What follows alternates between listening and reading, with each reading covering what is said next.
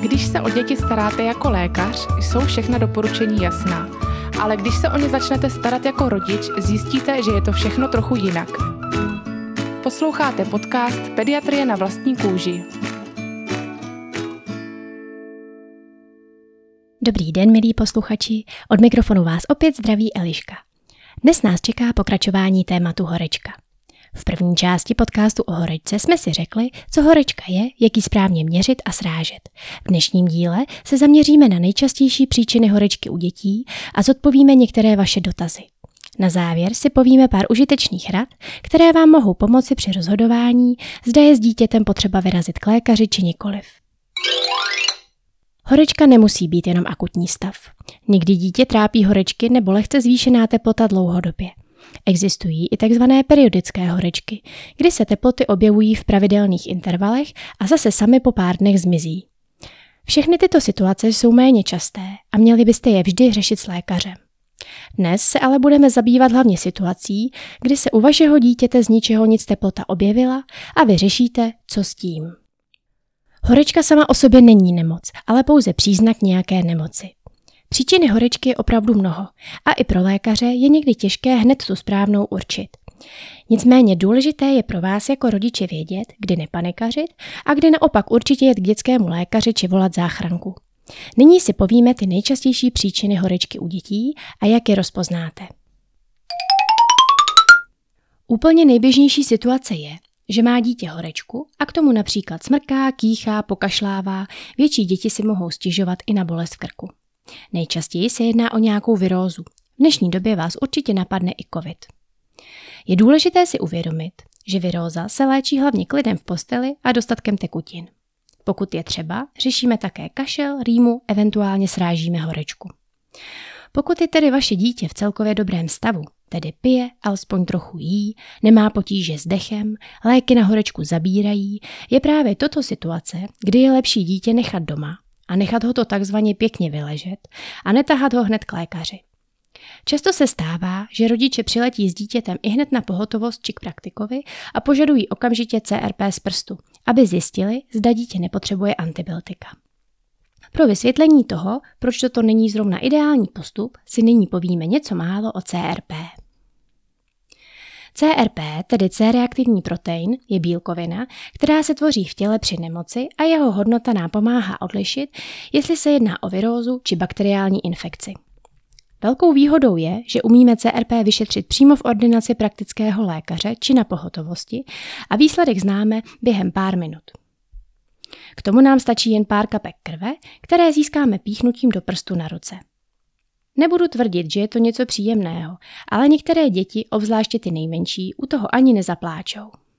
Toto vyšetření je tedy velice užitečné a pomáhá nám v rozhodnutí, zda je potřeba na nemoc nasadit antibiotika. Další velice důležitá věc, kterou byste měli vědět, je, že tento C-reaktivní protein se vytváří postupně a jeho hodnota v případě bakteriální infekce vystoupá až za 24 až 48 hodin. A to je právě doba, kdy nám hodnota CRP poví nejvíce. Pokud tedy dítě přivedete k lékaři téměř hned po naměření první teploty, hodnota CRP nám ještě nic neřekne. Pokud tedy vaše dítě vypadá celkově dobře a horečku se vám daří srážet, je lepší nechat ho doma alespoň dva dny vyležet, než vyrazíte. Další velice častá situace je, že dítě kromě teploty také bolí v krku. Větší děti si už na bolest krku postěžují, menší mohou více plakat či méně jíst a pít. Pokud dítě v krku škrábe, svědčí to spíše pro virózu, zvláště když k tomu smrká či kašle. Pokud ale dítě bolí v krku při polikání, mohlo by se jednat například o streptokokovou angínu. Pokud je dítě menší a na bolest krku si ještě nepostěžuje, můžete se i vy jako rodič dítěti do krku podívat. Z toho důvodu doporučuji se někdy do krku vašeho drobečka podívat, i když je zcela zdravé, ať máte srovnání. V případě klasické angíny uvidíte na mandlích bílé tečky, takzvané čepy, a mandle budou zvětšené a červené. Čepy na mandlích nemusí vždy znamenat angínu, ale to už musí posoudit lékař. Streptokoková angína musí být vždy přeléčena antibiotiky. Nejedná se ale o stav, kdy musíte k lékaři vyrazit okamžitě, v jakoukoliv denní i noční dobu.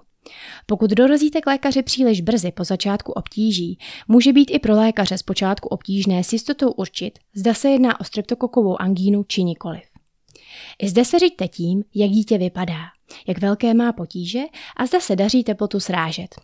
Pokud vypadá dobře, je možné vyrazit k lékaři až za jeden či dva dny, kdy i lékařem prováděná vyšetření jako CRP či výtěr z krku budou mít větší výtěžnost. Další velice častá příčina teplot jsou střevní virózy. V těchto případech většinou vaše dítě zvrací a má průjem nebo jedno z toho. Zde je velmi důležité hlídat hlavně to, zda do sebe dostane dostatek tekutin. Pokud je stav provázen horečkou a k tomu ještě dítě zvrací či má průjem, může být tento úkol velmi náročný. To, že má vaše dítě dostatek tekutin, poznáte například tak, že má vlhké rty a jazyk, alespoň několikrát denně se vymočí, není příliš spavé a v případě pláče se tvoří slzy. Příznaků je samozřejmě i více, ale tyhle se vám budou nejlépe hlídat. Právě to, jestli se vám daří zvládnout správné zavodnění dítěte, by mělo být při střevní viróze pro vás hlavním vodítkem, zda je třeba vyrazit k lékaři, či vstav zvládnete doma. Na téma průjem již měla 31. díl podcastu Alžběta a tam se také můžete dozvědět další podrobnosti. Dále často horečka provází prořezávání zoubků. Pokud se dítěti prořezávají zoubky, je dítě plačtivé a mrzuté. Dáseň, kde se zub prořezává, je oteklá a červená, někdy už je pohmatem či pohledem znát zoubek. Dítě také více sliní. Horečka zřídka kdy překročí 38,5 stupně Celsia. Nejčastěji je teplota jen lehce zvýšená. Často je kromě teploty u dítěte přítomna i řidčí stolice. V případech prořezávání zoubků je někdy dobré sáhnout i po paralenu či ibuprofenu nejen abychom teplotu snížili, ale i pomohli od bolesti. Příčina horeček, se kterou se setká mnoho dětí, je zánět středního ucha. Starší dítě už si na bolest postěžuje. U těch menších někdy můžeme pozorovat, že si dítě více sahá na ouško nebo při dotyku reaguje bolestivě. V těchto případech by se mohlo jednat o zánět v uchu a dítě by měl prohlédnout lékař, nejlépe rovnou ORL. Velice častá příčina horečky u dětí jsou infekce močových cest. Hlavně v nižším věku může dojít k zánětu ledvin. Při tomto onemocnění je horečka často jediný příznak. Zde jsou pro léčbu potřeba antibiotika a léky na snížení horečky často příliš nezabírají. V případě, že tedy vyrážíte k lékaři s dítětem s horečkou, na kterém nic jiného nevidíte a nevíte, co mu je, určitě zkuste doma chytit moč a vzít ji sebou. Dále horečka často provází tzv. exantémová onemocnění, tedy onemocnění provázená vyrážkou. Tato onemocnění si ještě v budoucnu v podcastech podrobně probereme. Mezi nejčastější patří spála, pátá, šestá a sedmá dětská nemoc. Na Neštovice již měla 34. díl Alžběta. Některé vyrážky se na kůži jen na chvíli objeví a zase zmizí a proto je dobré si je vyfotit, abyste v případě, že dorazíte k lékaři již bez vyrážky, mohli ukázat alespoň fotografii. Nyní vám ale zdůrazním jeden nález na kůži, který je na rozdíl od předchozích nemocí výjimečný, ale nikdy by vám neměl při horečce uniknout. Jsou to projevy krvácení do kůže. V této situaci se na kůži vyskytují tmavě červené až fialové tečky až skvrny, které postupně splývají. Na rozdíl od jiných pupínků je na pohmat necítíte, nejsou vystouplé a po zatlačení například bokem sklenice nevyblednou. Objevit se mohou kdekoliv na těle. Takový nález může znamenat meningokokové onemocnění nebo jinou závažnou bakteriální infekci a v tomto případě okamžitě volejte rychlou záchrannou službu. V této situaci jde opravdu o minuty, takže nejezděte sami autem, ale volejte 155. Právě nález tohoto krvácení do kůže je hlavní důvod, proč bychom při každé horečce měli dítěti opakovaně prohlížet kůži celého těla. Pro lepší představu vám ukážeme fotky krvácení do kůže na sociálních sítích nebo můžete najít obrázky na internetu. Už nám začalo teplé počasí a s tím i riziko spálení a přehrátí dítěte na sluníčku. Pokud jste to se sluníčkem přehnali, může následovat stav zvaný úžeh. Většinou se potíže dostaví v noci po oslunění. Úžeh může být provázen horečkou, kromě toho často dítě bolí hlava, pociťuje nevolnost či dokonce zvrací. Pokud došlo k přehrátí organismu z jiných důvodů než po pobytu na slunci, většinou v teplém nevětraném prostoru či sauně, jedná se o úpal a příznaky jsou velmi podobné úžehu. Při těchto diagnózách je hlavní klid, dostatek tekutin a srážení horečky například zábaly a omýváním vodou, jak jsme si popsali v minulém podcastu. V případě větších problémů je někdy nutné vyhledat lékařskou pomoc. Vždy se tedy při horečkách promítněte uplynulý a předchozí den, zda nemohlo dojít i k pochybení stran přílišného pobytu na sluníčku či přehrátí. Teplota se může objevit i po očkování. Zde si ale rodiče většinou na předchozí očkování vzpomenou a diagnóza je na světě. U neživých vakcín, jako je hexavakcína či očkování proti pneumokokům a meningokokům, se horečka může objevit již pár hodin po očkování nebo v následujících dvou dnech. V případě živé očkovací látky, jako je očkování proti spalničkám, zarděnkám a příušnicím, se horečka objeví později, a to většinou mezi 7. a 14. dnem od vakcinace. Teď jsme si probrali, jaké jsou nejčastější příčiny horeček u dětí. Pokud tedy vaše dítě má horečku, vždy se zamyslete, co k té horečce ještě má za příznaky. Jestli zrací, má průjem, kašle a tak dále. Můžete zkusit kouknout do krku a vždy nezapomeňte prohlédnout kůži celého těla. A nyní se dostáváme k vašim dotazům. Co mám dítěti podávat k pití během horečky? Pokud se jedná o miminko, je samozřejmě nejdůležitější co nejčastěji mu nabízet kojení či umělé mléko. U větších dětí při horičce většinou chuť k jídlu není moc velká a tekutiny jsou často jediné, co do nich dostanete. Proto myslete na to, že kromě vody byste měli do dítěte dostat v nápoji také nějakou energii a minerální látky. Nedávejte tedy pouze čistou vodu či samotný čaj.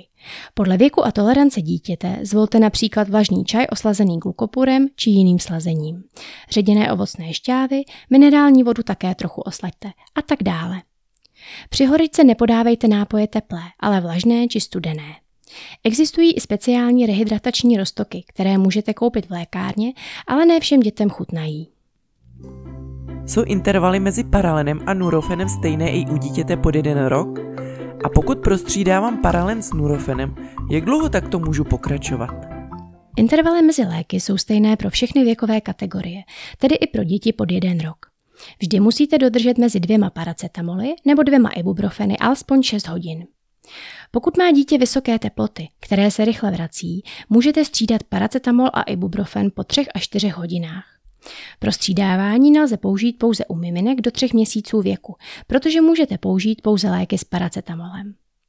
Pokud dodržíte správné dávkování, které mimochodem najdete i na našem Instagramu, nemusíte se obávat podávání léků i několik dnů po sobě. Ve vašem podcastu o správném podávání léku jsem se dozvěděla, že pokud podávám dítěti polovinu čípku, vždy půlit podélně. Ale jak je to, pokud mám podat čípky dva? Máme podat za sebou? Ano, podejte je za sebou. Nejdříve jeden čípek, pak chvilku počkejte a zaveďte druhý čípek. Při posledních horečkách s naším dítětem jsme prostřídávali paralen s nurofenem po čtyřech hodinách, ale léky nezabírali. Nevěděli jsme, co máme dělat dál. Léky na horečku můžete skombinovat například se zábaly nebo omýváním vodou, jak jsme si popsali podrobně v minulém díle o horečkách. Tam jsme si také vysvětlovali, jak je důležité dodržet přesné dávkování léků a jak se při stanovení dávky vždy řídit váhou dítěte, nikoli věkem. Často léky nezabírají na horečku jen z toho důvodu, že byla daná příliš malá dávka a lék tak nemohl fungovat. Pokud jste ale dali dávky správnou a léky nezabírají, mohlo by se jednat o závažnější infekci, například s nutností podání antibiotik, a měli byste proto co nejdříve vyhledat lékaře. U naší dcery jsem při minulé horečce pozorovala chladné končetiny. Googlila jsem a našla jsem, že to může znamenat, že teplota bude pravděpodobně stoupat. Je to tak, anebo je třeba se obávat? Jak jsme si říkali v minulém díle, při vzestupu teploty může mít dítě přechodně chladnější končetiny, a to ve fázi vzestupu horečky, kdy tělo stáhne přechodně cévy v kůži, aby teplo neunikalo. V této fázi je dítě celkově bledé a má pocit zimy. Pokud je již ale horečka na vrcholu a dítě je celé rozpálené, ale přitom jsou končetiny ledové, mohlo by se jednat o známku závažnější infekce a měli byste co nejdříve vyhledat lékaře. Zajímalo by mě, jestli jde nějak poznat, že se u dítěte dostaví febrilní křeče. Je tam nějaký představ? Na febrilní křeči již měla 20. díl podcastu Dominika, takže ji nyní nebudeme probírat do podrobností. Pokud se ale febrilní křeče objeví, tak je to vždy náhle a většinou při prvním vzestupu teploty. Nic, co by vás tedy mohlo varovat, že febrilní křeče přichází, bohužel není. Pokud se u vašeho dítěte febrilní křeče vyskytnou, volejte vždy okamžitě rychlou záchranou službu. Naposledy měl náš syn při horečce třesavku, ale já se bála, si takhle nevypadají i febrilní křeče. Jak je odliším? U třesavky neboli zimnice se dítě sice chvěje, ale je v této době schopné s vámi zcela komunikovat. Má otevřené oči, případně je otevře, když na něj promluvíte. V případě febrilních křečí dítě nereaguje. Je v bezvědomí, někdy jsou oči stočené v sloup. Samozřejmě i vlastní febrilní křeče a třesavka vypadají úplně jinak, ale to může být někdy pro nelékaře těžko rozlišitelné. A proto udávám jako hlavní rozdíl právě to, jestli je dítě přivědomí nebo ne a je schopné s vámi komunikovat a navázat kontakt. Mít doma dítě s horečkou je pro každého rodiče velký stres a někdy je opravdu těžké se rozhodnout, kdy vyrazit k lékaři. Povíme si nyní na závěr pár věcí, které vám mohou při tomto rozhodování pomoci. Jedním z důležitých hledisek pro rozhodování je věk vašeho dítěte. Pokud se jedná o novorozence nebo miminko do tří měsíců věku a naměříte u něj horečku, měli byste vždy co nejdříve vyhledat lékaře, aby zjistil příčinu teplot. Jedinou výjimkou je zvýšená teplota po očkování. V tom případě podáte léky proti teplotě a pokud zabírají, zůstáváte v klidu s dítětem doma. Některé doporučení tuto věkovou hranici, kdy vždy vyrazit k lékaři, navyšují dokonce až do 6. měsíce věku, ale to již je na vás. Kromě věku se dále rozhodujete podle toho, jak celkově dítě vypadá. Tedy jestli například dobře pije, trochu něco sní, čurá, při poklesu teplot má chuť si hrát a dobře s vámi komunikuje. Vždy dobrou známkou je i to, pokud podané léky na horečku zabírají a teplota po nich alespoň částečně poklesne. V dotazech jste se také ptali, kdy se má s dítětem s horečkou vždy vyrazit k lékaři. Zatím jsme si zmínili situaci, pokud se jedná o miminko do tří měsíců věku, pokud nezabírají léky na horečku, vyskytnou se febrilní křeče a vysvětlili jsme si, jak je to s chladnými končetinami. A nyní si povíme některé další situace. Pokud je dítě malátné, apatické, špatně komunikuje, je hůře probuditelné, měli bychom vždy vyrazit k lékaři. Jak již jsme si dnes zmínili, vždy při horečce prohlédněte kůži celého těla, abyste se ujistili, že na těle nejsou červené až fialové prokrvácené tečky až skvrny. V takovém případě se může jednat o invazivní meningokokové onemocnění a měli bychom vždy okamžitě volat rychlou záchranou službu. Dále vždy vyrazte k lékaři, pokud je u dítěte přítomná výrazná bolest hlavy, zvracení, světloplachost nebo tzv. známky meningeálního dráždění, jako je například stuhlost šíje. Stuhlost číje zjistíme u dítěte tak, že není schopné dát bradu k hrudníku. Dalším testem je zkusit dát ležícímu dítěti natažené končetiny směrem ke stropu.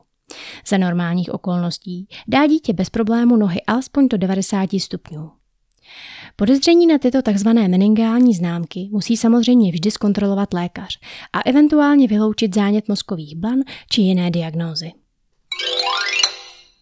Pokud se dostanete do situace, kdy je vaše dítě dušné a obtížně či rychle dýchá nebo dokonce promodrává, je to opět důvod, kdy okamžitě vyrazit. Dušnost u dítěte poznáte tak, že vtahuje při nádechu prostory mezi žebry a také vpadává prostor mezi klíčními kostmi uprostřed krku. Dále, pokud se nám při horečce nedaří do dítěte dostat dostatek tekutin. Dítě má oschlé rty, oschlý jazyk, je unavené, málo močí. Pak je správné vyrazit k lékaři. Když u dítěte trvají vysoké horečky více než tři dny a stav se nelepší, je na místě vyrazit k lékaři.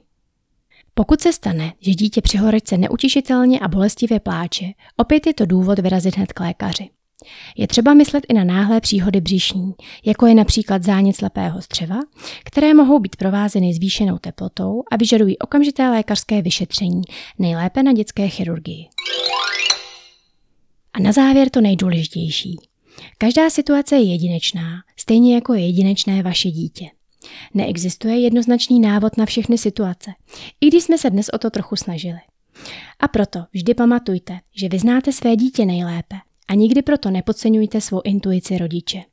Může být tisíc lékařských pouček, ale pokud vám vaše intuice říká, že s vaším dítětem není něco v pořádku, vždy máte právo k lékaři vyrazit. A to bude pro dnešek vše. Doufám, že jste při dnešním poslechu získali užitečné informace a že se vám podcast líbil. Moc vám děkuji za pozornost a pokud máte ještě nějaké otázky, napište nám na náš Facebook nebo Instagram Pediatrie na vlastní kůži.